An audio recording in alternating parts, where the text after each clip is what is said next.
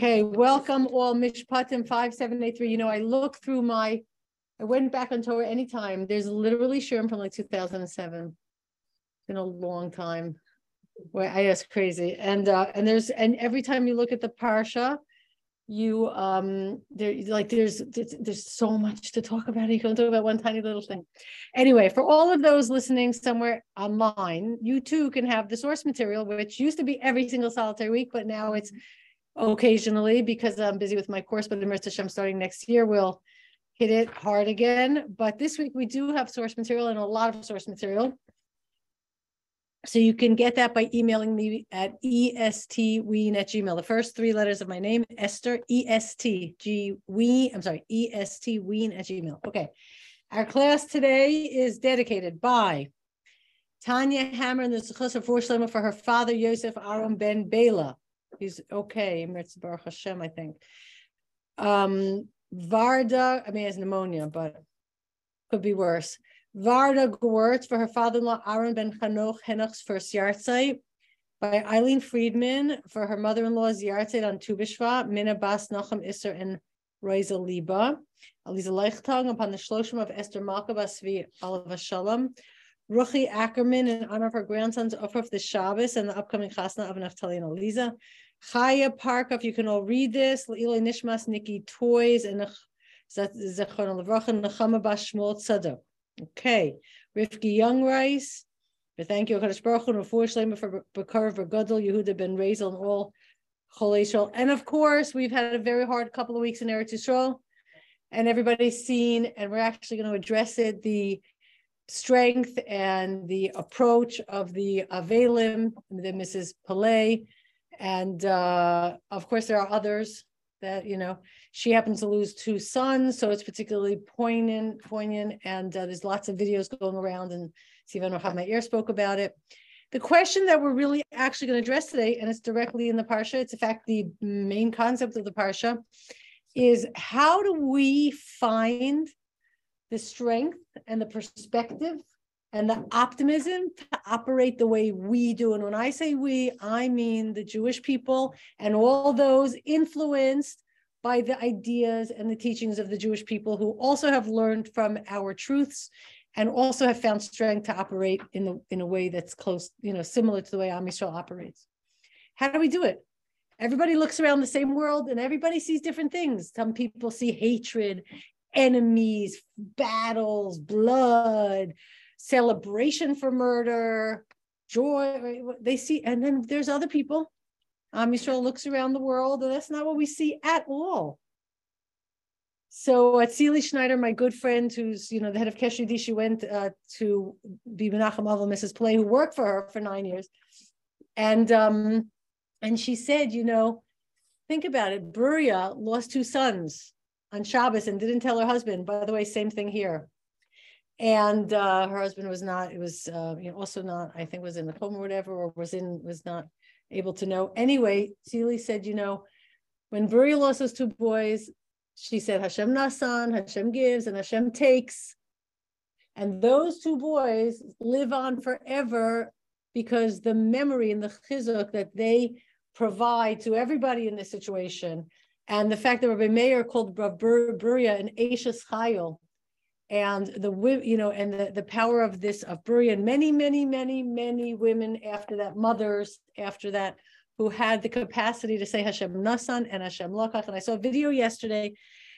How you know how do we see the world the way we do? So all these high school boys came to visit and they all said unlike in, uh, in the Palestinian territories where they're having celebrations and trying to recruit more people to kill themselves okay uh, what happens is teenage boys come and they say, because of this, I'm not, not that I'm going to go to war. I'm not going to be trained as a jihadist. No, they say, I'm going to put on tefillin every day. I'm going to be more careful with respecting my friends.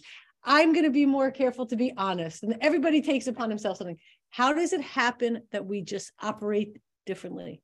And we see the world differently. Where does it come from? That's our question. And the answer is right in the beginning of Mishpatim. The first topic that is presented after the description of Har Sinai in the beginning of Mishpatim is all about slavery. What happens when you have an Eved, what we'll call Eved Ivri? and We're going to explain that term. And what happens when you have an Eved Kanani? Okay.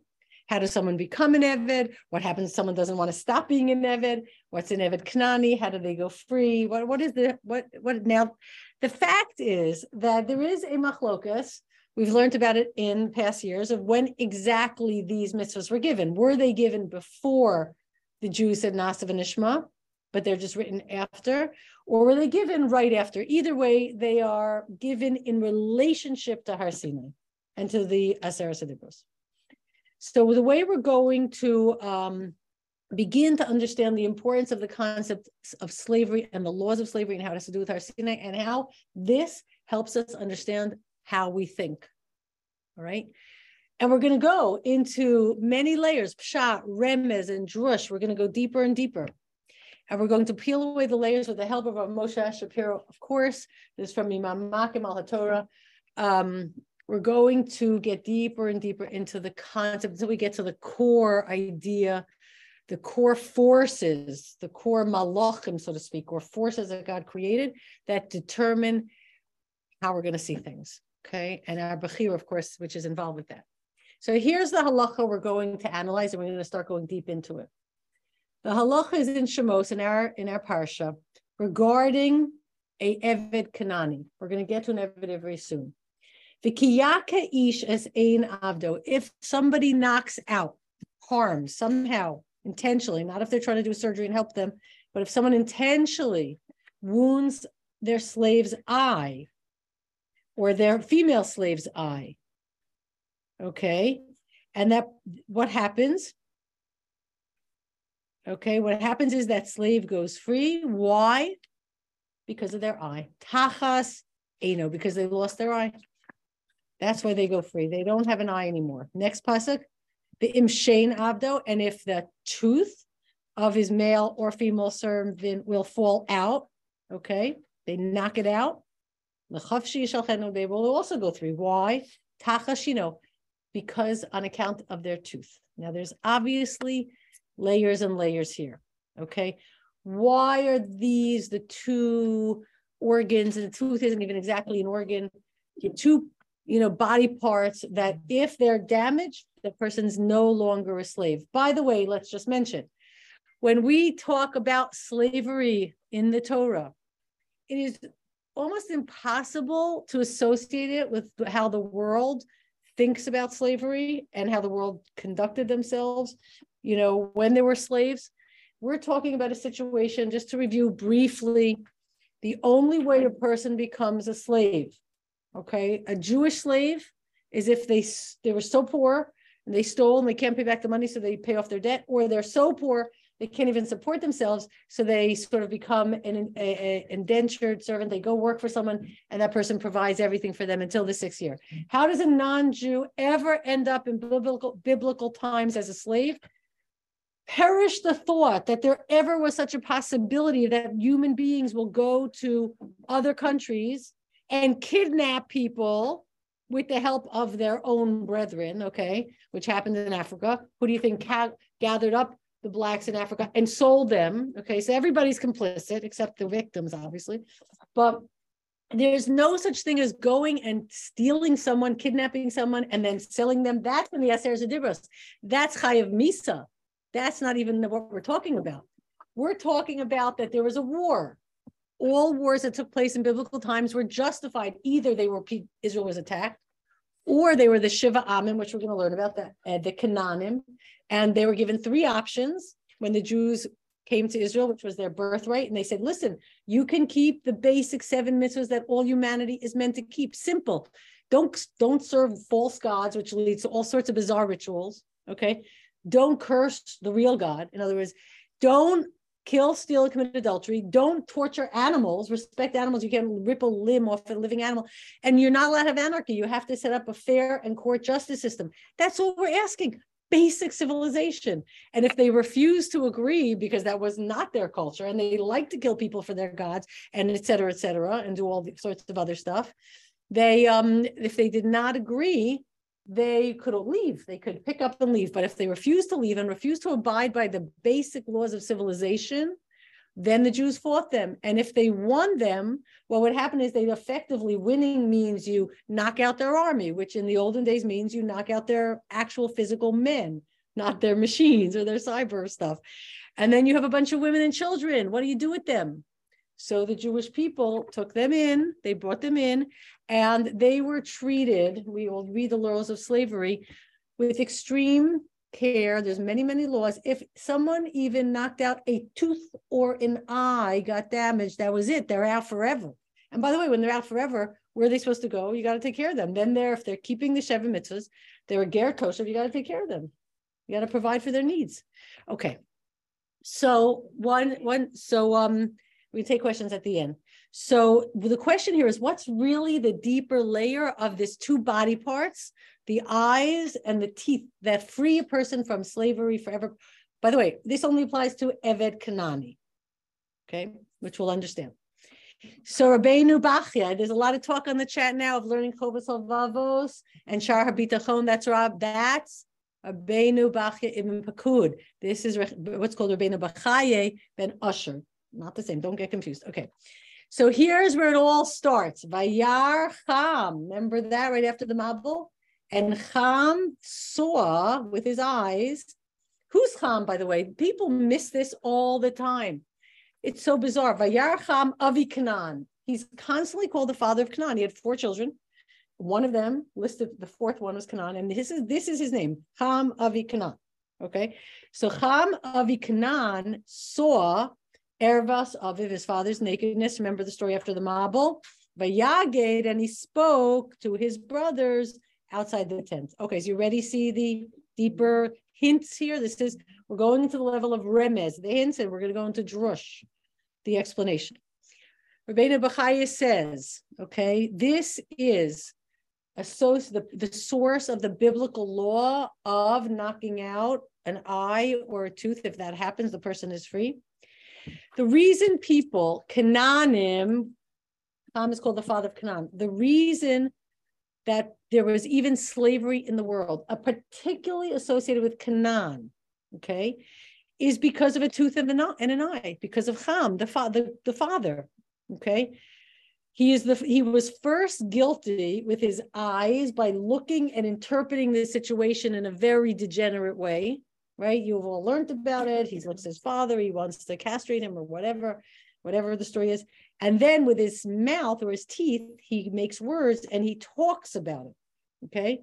So what are we saying? Simple. This is just the beginning of the conversation. Once these two organs that led a person to operate in this sort of way, okay, to, in a degenerate way, in a real, he, you know, like just self-serving, hedonistic, aggressive way, what we call survival mode. Once those two organs have sort of been smitten, they've been punished, or they've been they've been um they've been what's the word? They've been um damaged, damage. That's it. You're released from the curse. Let's go deeper. Okay. How do we get to the eye and the tooth, the teeth that make words, right? How do you get to the eye and the teeth as the source of sin? How do you get it wrong and how do you get it right? There's a lot in Torah about seeing correctly and speaking correctly. How does using the eye and the speech wrong make you into a slave? Okay. And how does damaging your, so to speak, eye and your tooth get you out of slavery? So obviously, when we talk about human slavery, that a person works for another person, it means that they're not free they are the they must obey someone else's commands. That's called a slave. So let's define slave. A slave is someone who is not free to exercise their own self-expression. They must follow someone else's rules, whether they like it or not. Okay. Now, a slave also is not a regular worker. They're not getting paid for it. They are forced into this situation or they have ended up in this situation. Okay. So let's go really deep. See, all human beings are in the same predicament. Kabbalistically, we're going deep now into the deeper layers. The, our self concept as a human being must be accurate. Otherwise, we mess everything up. and that's the biggest tragedy in the world to get life wrong. All right. The Jewish I, uh, Torah, I would say the Torah, um, um, um, the Torah view on the context of a person's life. Okay, the mushal we always use because it is the mushal God uses. You know this, the baby and the mother.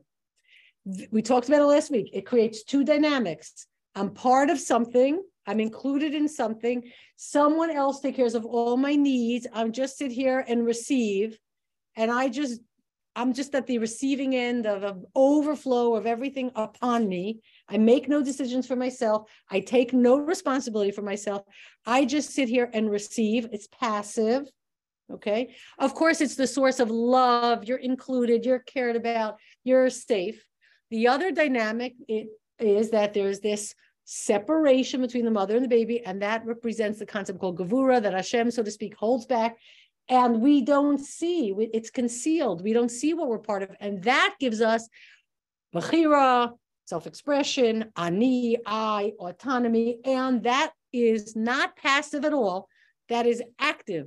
That is a person taking initiative and expressing themselves and, and driving themselves forward and learning and growing and inventing and contributing and putting their impact in the world. Two very separate uh, forces. Freud identified them very clearly, but Freud didn't make them up you know, his great grandparents were Torah scholars too, and they're totally built into our Torah vision.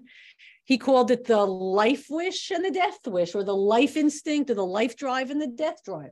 There's a drive to express yourself. He also called the sex instinct, right? The sex drive to express yourself. But he also talked about a death wish, just passivity, whatever happens, let it go. Psychologists talk about this all the time. Half the time we're trying to get back into the womb and feel secure and somebody else should take care of us and we should be passive and let go of the responsibility other people should make decisions for us. And half the time we aggressively want to establish you know get out there and you know make sure that what we want you know we we uh we um we we follow after that. You know we push ourselves towards accomplishing that. So here's the thing. Here's the thing the the it, we got to get the, we have to get the dynamic right. There is truth to the fact that on one hand, we want to have a certain experience like a Eved, like a slave. It's not my job to figure anything out. You just tell me what to do. You just give me my food. I'll just do whatever you say. I don't have to think for myself. I don't have to plan for myself. I don't have to set a whole like vision for myself. It's okay. I'm being treated nicely, right? In Torah, you know, and the way this was this uh the way the laws were set up. So it's okay. I don't have to take action. It's okay. I'll just do what you tell me to do as long as you take care of me and I'll be fine. On the other hand, most people, nobody lives like that forever. There's a inside a person, there's a sense of self and self-expression. So how do we get it right and how do we get it wrong? Seeing. Yes, we see. Seeing looks around the world and you take in all sort of stimuli that's coming from outside of you. Correct seeing is seeing the physical world, but also a deeper level of seeing and understanding, which is even though I'm looking around the physical world, everything I see is part of something much greater and I want to keep that in mind. So when I see things, I see things from the perspective of the fact that they are in Hashem's world and they're teaching me something about God and about Hashem and about how I should behave. For example, we see the way animals conduct themselves. So we, I don't know when it was written, but Perek Shira, I should really look that up.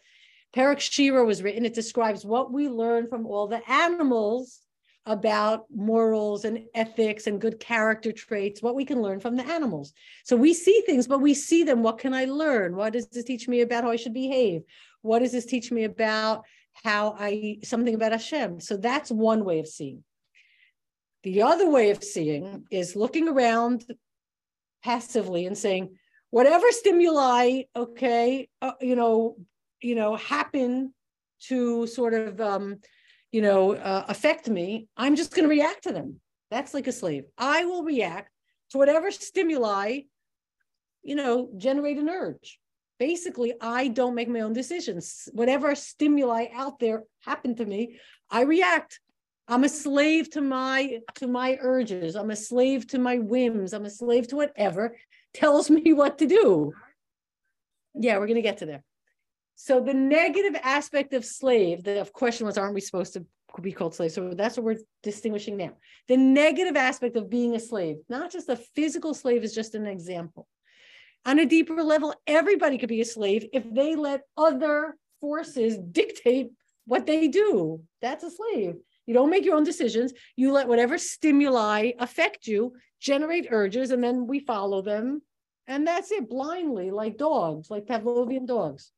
So that is the concept called a slave. Eyes are not, the eyes are looking around, but they're not looking around with a proper context. They don't see the bigger picture. They see the very small picture and they see what, what's, you know, what's immediately in front of them and what leads to immediate pleasure. And then they react. That's called being a slave. That's misuse of the eyes. How do we misuse the mouth? How does that work? Okay.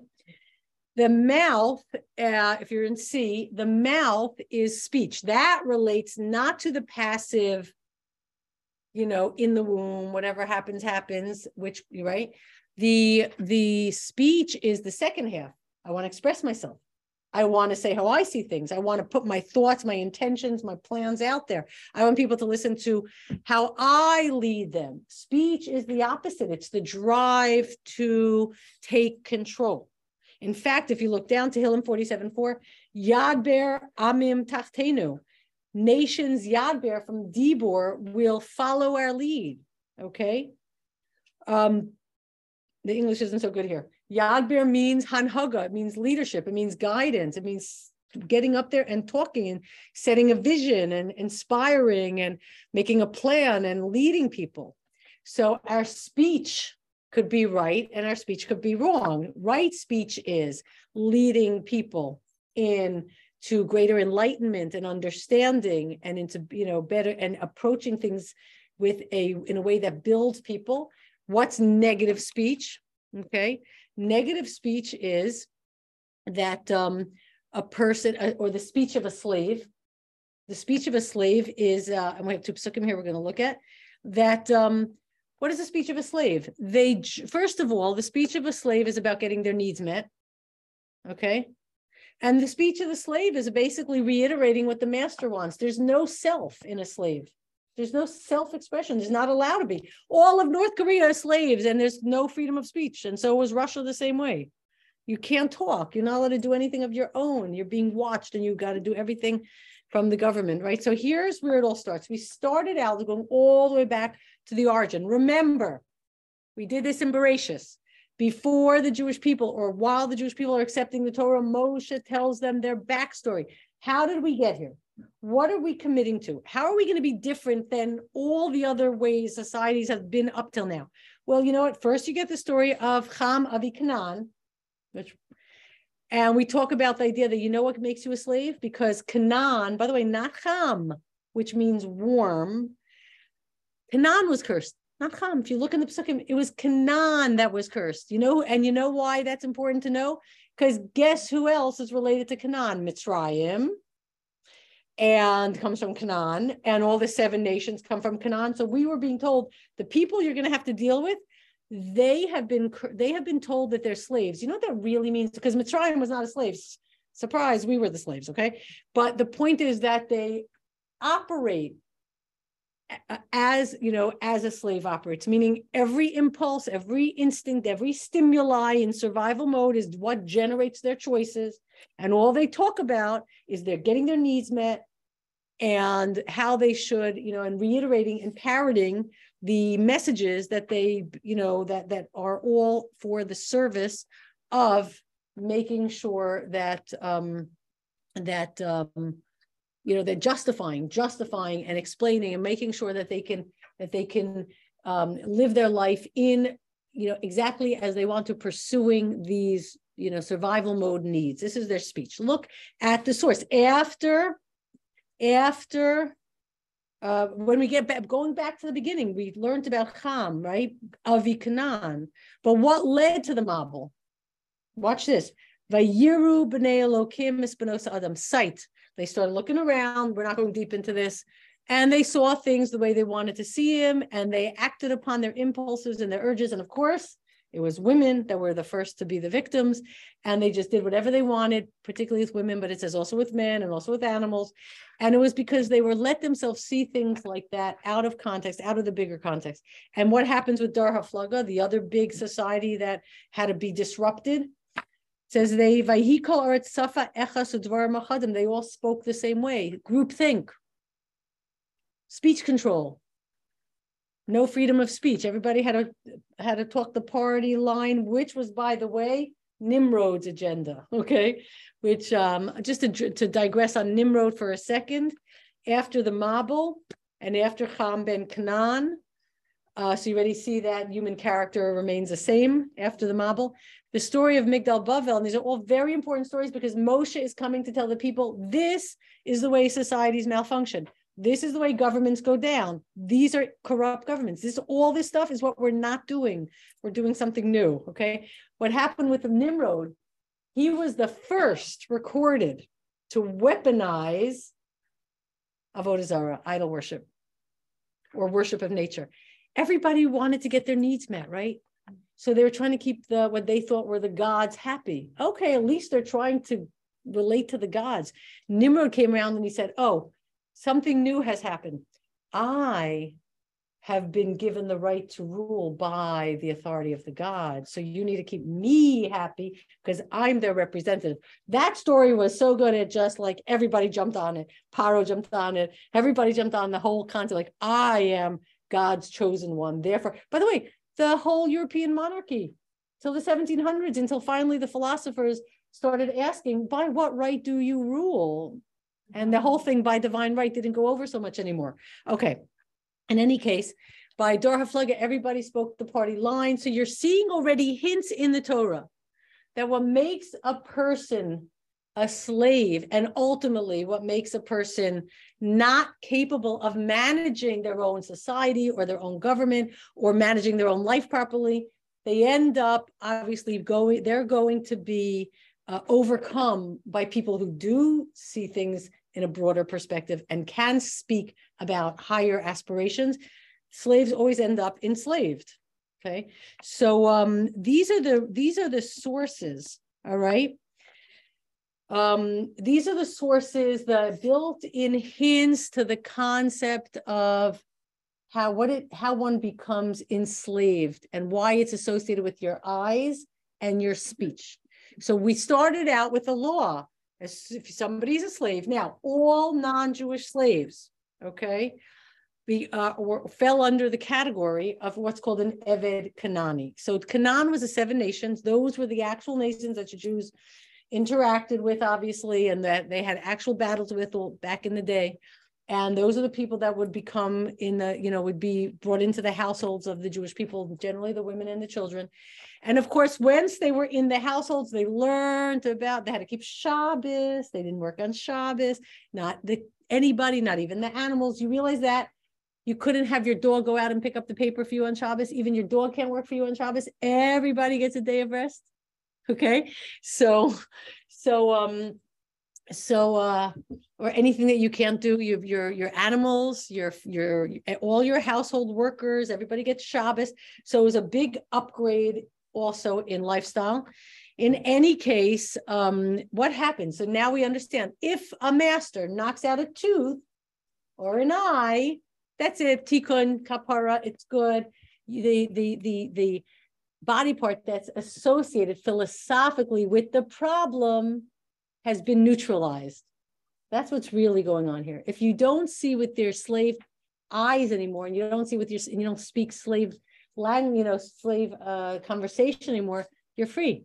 If you if, if we can manage, if the Torah can manage to undo, to protect a person, to give a person tools so they don't see with slave-like eyes, which is I'm just going to react to whatever stimulates me. I'm just going to react to whatever happens to me. I don't have a mind of my own. I am just in the grip of everything and every everybody around me, everything around me. If the Torah can provide a strategy to save us from that, okay, to protect us from that, that's that's getting us out of slavery. Now, the whole original Jewish story is getting us out of slavery. if the Torah can give us a way to speak about greater things and how do I get my needs met? How do I keep the master happy? And how do I not get the thought police to knock on my door and put me in prison? Okay, because I have to watch what I say all the time. By the way, in the world today, with everybody being canceled and everything, you could say the thought police are out in force, right? So, um, so the Torah wants to give us a way of speaking that's higher than that. And that's what it says in, um, and that's, I'm going to skip to D here. Okay. That is what we're going to learn in the Torah. That, uh, oh, look, then we're going to jump ahead actually to, actually to E. Okay.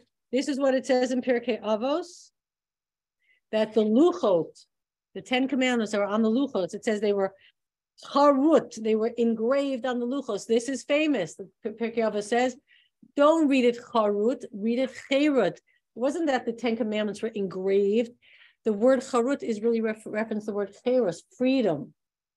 The only way a person becomes free is if they busy themselves with the lessons of the Torah.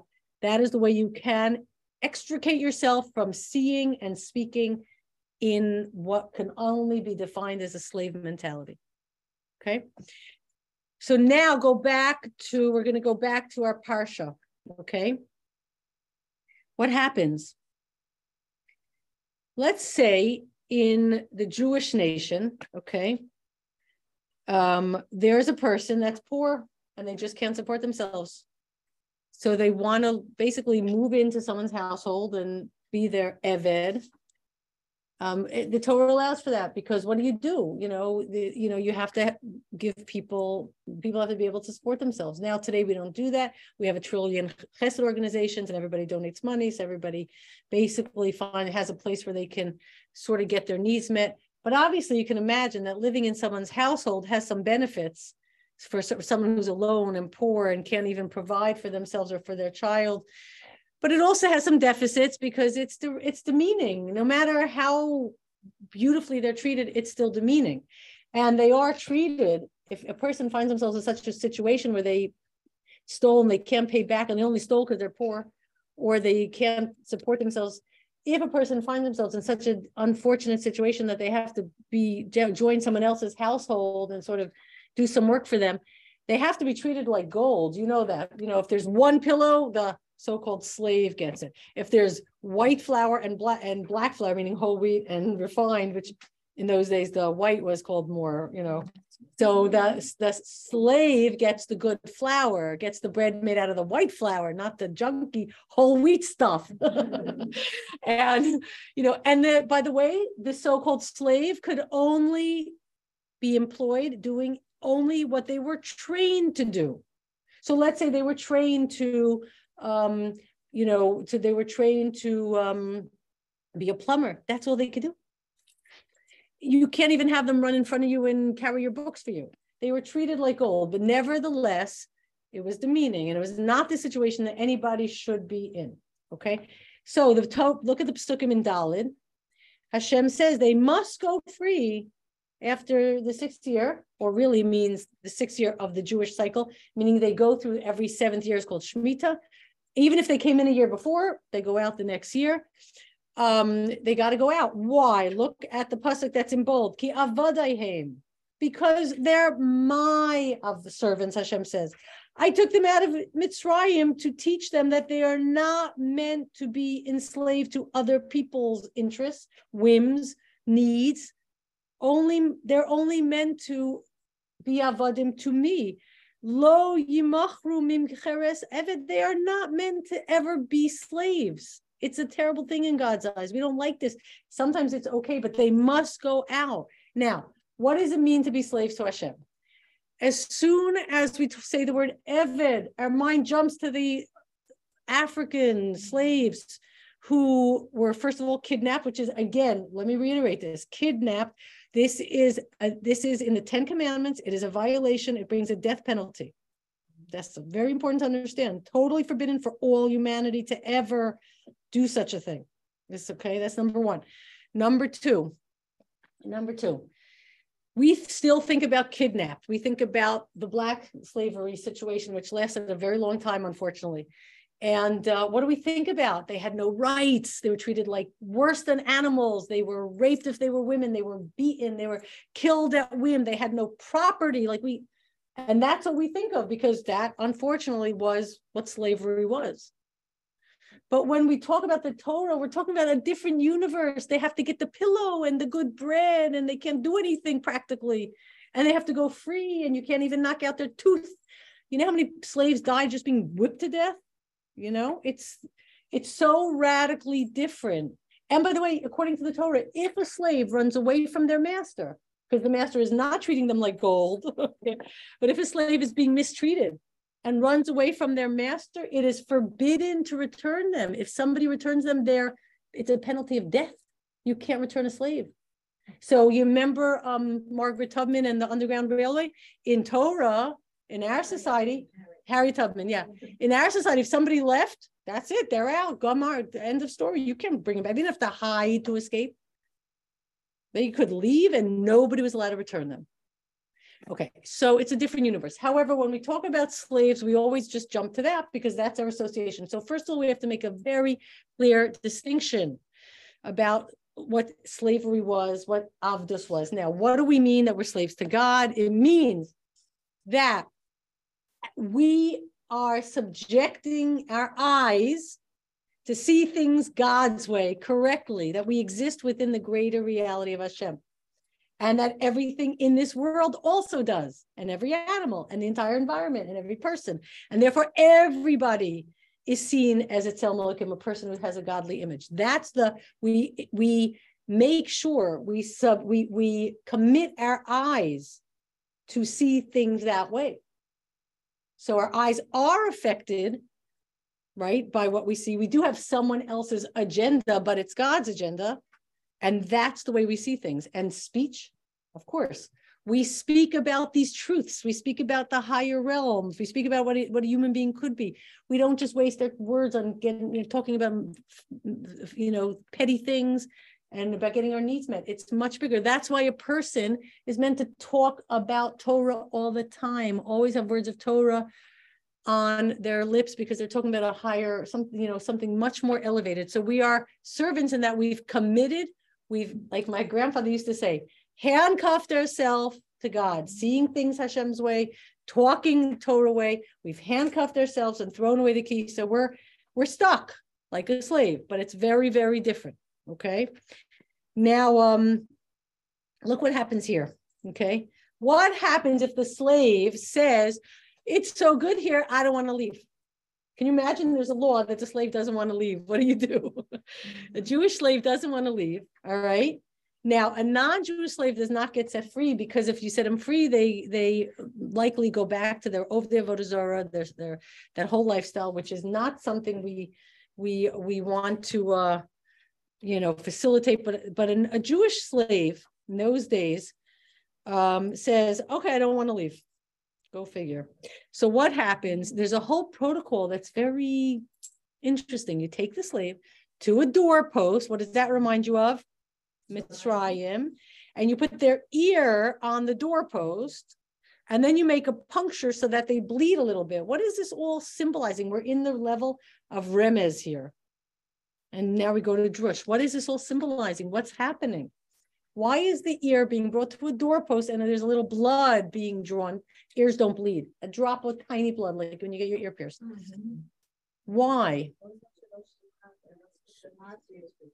So first of all, Yetzias Mitzrayim, blood on the doorpost. Do you remember? I literally took you out of slavery. You want to be in slavery? No, this is not what we do. But I can't. Obviously, a person is entitled. They can. They want to stay. They can support themselves. Whatever it is, they're entitled to. But the message is that you're getting it all wrong. I took you out of slavery. Remember the doorpost with the blood, and you got you left Mitzrayim. You're going back in. That's not what you're supposed to do. And the ear, two things: the ear that heard me say, "Do not steal." And the ear that heard me say, I am your God, do not be slaves to other people. Let's go deeper. The ear that heard, do not steal. But the poor person obviously if they stole, it's because they were so poor. So what's the deeper meaning here? What's being stolen? What's really being stolen when somebody opts to be a slave, to not express themselves, to not have the freedom to see things through their master's eyes, to speak about what their master wants? What's being really stolen? Our free choice, our self expression as a human being is being stolen. We're, in a way, kidnapping ourselves. We're, we're stealing ourselves away from Hashem. And we are we are giving up the this this fundamental you know drive which is a godly drive of self of self-expression if we don't express ourselves if people every time somebody doesn't get to express themselves the world stagnates by the way one of the good the, the, the, the reason why the youth, okay, don't like to listen to adults and they think they're right. You realize that if they all just listened to what we said, the world would never, never move forward because they just do things the way we did and we did like our parents, and the world would literally be like back in the 3,000 years ago. It's because they don't listen and they want to come up with new ideas. Okay. So the deeper idea here is this is not good no no we are emphasizing that the torah is the is bringing the opposite into the world it's bringing the concept that you are part of something but you're channeling it your way and do not tamper with that do not sabotage that and this is why the laws of slavery come right away because the matan torah the torah gives us the freedom Rabbeinu Bachya goes deeper. He says it calls the Jew, Jewish slave, an Eved Ivri. He goes, we're not. When was the last time we are called Ivrim? That Moshe said to Paro, Elokeha, Ivrim. But we're Yisrael. We became Yisrael at Har Sinai. I think I have that in one in here. They became, we became known as Yisrael, which comes from the root Sar, which means officer, right? Like not the slave, but the one who can express themselves and sets the path. Okay. So we became Yisrael at Har Sinai. You're going back to Ivri, you're going back to Ivri? Don't go back to Ivri. Okay. Why doesn't it say Kitikna Eved Yisrael? It should, but it says Kitikna Eved Ivri.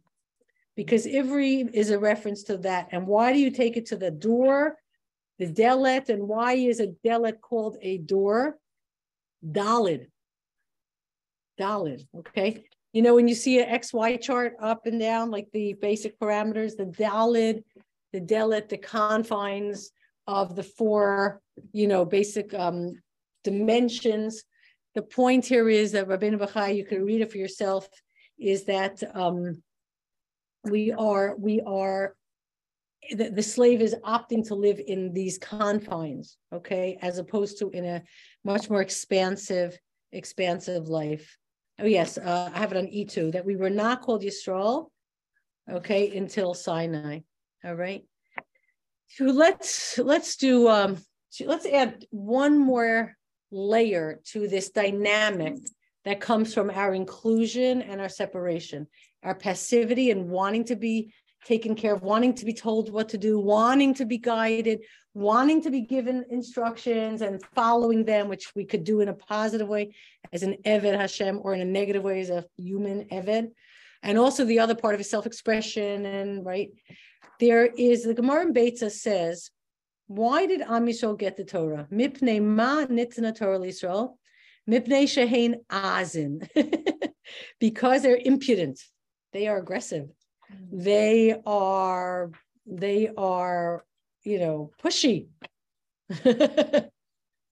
in other words, Hakadosh Baruch Hu said, based on their nature and character, these Jews are fit to be given a fiery law, a hard and scorching faith okay meaning that we are um, we are a people that naturally emphasizes this is the gemara that part of our dynamic our predicament that self that we want to express ourselves and we want to we have in us remember the baby only has one inflow, which is the umbilical cord, which means in Hashem, which means whatever's in Hashem is flowing into us. So the two aspects okay that on the one hand we're part of a Kadosh Baruch Hu, so we like that we want to be told what to do and that's great.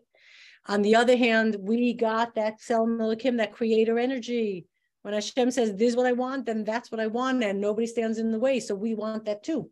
So the Torah is going to balance that for us. It's going to humble Am Yisrael meaning it's going to put that drive in on the proper path.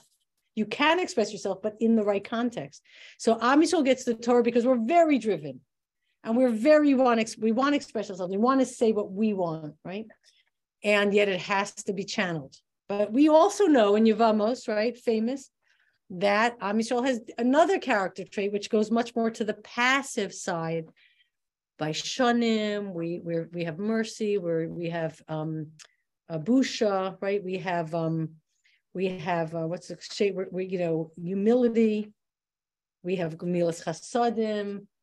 So which one is it? Is it this humility and this sort of taking a step back and compassion and sort of mercy, or is it this aggressive, you know, forging forward? They, these are both forces that come from this predicament, this this connection, separation, reality, and they're both. They're both. So we have, you know, when a person, the the part of us that that um that relates to Eved Hashem, being an to Hashem, has to be the eye. We thought think about it as the eye and the mouth, meaning we see things, we let Hashem's perspective influence us. We are told we like to know what the mitzvahs are. We like to be told what to do. We like to be taught how to think correctly. And we have, and with that, we have busha. We have the sense of humility. We don't know everything. Said, you know, we need to learn. At the same time, speech is meant to express ourselves and express ourselves in context, correct context. And we channel those, you know, the the the, the truths and the beauty that come from a Baruch Hu our way. And um, and that's we commit ourselves that that will be our speech we that we're enslaved. We make sure that this is what we talk about. Only this this is the primary way we talk. This is a decision. Okay when you go and look at what's going on and the way it's handled in Eretz Yisrael the capacity to see things differently the capacity to um, keep our eye on the bigger picture the capacity to speak words of encouragement and comfort and optimism, all within the greater times. It's really miraculous. It's an unbelievable thing that you're we're watching, and we've watched it many times over. It doesn't fade, it doesn't get weaker. And so, what we're saying is that fundamental to accepting the Torah is understanding that the Torah, primarily above all things, is to extricate human beings from becoming slaves. And I don't just mean literal slaves. And to give us the freedom of, and to empower our eyes and empower our speech. And, um, and if we find that we get stuck, our eyes are seeing things wrong, we're letting everything influence us and our speech is speaking about the wrong things what does the torah tell us as soon as the eye or this or the tooth is damaged you're out you're free Oh, I ended up with this last thing, very important. G. Kal v'chomer from brachas. We get a kal v'chomer from the tooth and the eye. Ma shein v'ayin shem echad me'ivarav shel adam eved yotzei behem. This is very deep. Just like a tree, an eye and a tooth, which is only one little organ, right? A person gets free from their slavery forever. You Yisurin, but when a person suffers, and their eye sort of begins to shift in how they see things and they their speech begins to shift yisurin shemimrakin kol gufo so yisurim that cleanse it really cleanses the entire body of a person how much more so meaning yisurim when a person suffers it, what happens is they realize most people realize all these things that i let influence me. They're petty stupid finite things that are here today gone tomorrow. It's all going to be forgotten. I don't want what's more important? The things i talked about the things i valued they're petty. So Yisurim often help a person reorient. And uh, that's the Kalvachomer. So uh, the Yisurim, we shouldn't know Yisurim anymore, but uh, they certainly put a person in a whole other place. And that in itself is um, is an advantage. And of course, that trickles down to us. And we get the chizuk from seeing seeing that happening. All right, everybody. Yes, we're going to take a few questions. Yes, go ahead. Chulin? Where am I to? Where am I in C or D? Where am I? Oh, in E. Yes, they, we were not called Bnei Israel until, the main thing is until we stood at Har Sinai. That went from Eved, Ivri, Ivri to Yisrael. That's a change of status. Um. Oh, oh, oh, the- yeah, the switch from Yaakov to Yisrael. Yeah, they were talking about the name switch. Okay, everyone, yes. I'm so confused because the Cham had multiple boys. Yeah. Guys Canaan only punished one. Correct. By the way, this is so important. You know, people make such mistakes about slavery. Because Cham, which means warm, this is very important to understand. Today in modern Hebrew, okay, the word Cham is brown. Okay, so because Cham was who was the father of Canaan, was involved in this sin of the eye and the mouth, and then Noah says, Your son Canaan is a slave, which is telling the Jewish people the people you're going to meet, the Canaanim, the Canaanites, you, you got to understand where they're coming from and you got to know who you're dealing with. All, like we said, also Mitzrayim. However, the association was made because Cham means brown and Canaan was cursed to be a slave. And by the way, you can always get yourself out of slavery. Remember, we have a shir called about Eliezer, how to get you can opt out of slavery anytime, right? Okay, so um, so now the association made there must be the brown people or the Africans are cursed because of Ham. Honestly, the Torah doesn't talk about Ham being cursed. It's only Canaan, and I hate to say it, Canaan had Mitzrayim, and we were the slaves, not the Mitzrayim. And then the Canaanim were Was he the only one that was born at the time? that- no, there were four sons. Right, so why did he get the punishment? Why did Canaan? Be, the, wor- uh, because I think what it's saying is the Torah is telling us that the, the he's the father of the seven nations that surrounded Israel that we would have to contend with, and the Torah wants us to know how they operate. And this is where they get their their mo from from Ham the father, and this whole attitude and this whole survival mode. That's what defines the Canaan. But it should affect the other sons as much. Nimrod was from them. He was a big boss. No. Yeah. Hava also, she's thin with her eyes. and Yes. her Mouth, Yes. somehow we didn't get. it. Yeah, yeah, but it it re it it comes back in in stages in after the mabul. Also with touch, also with with taste, smell. and not with smell, just not with smell. And and also hearing, all all four, just not smell. All right, everyone, I'm gonna end the recording, but I'm gonna leave on the meeting, okay?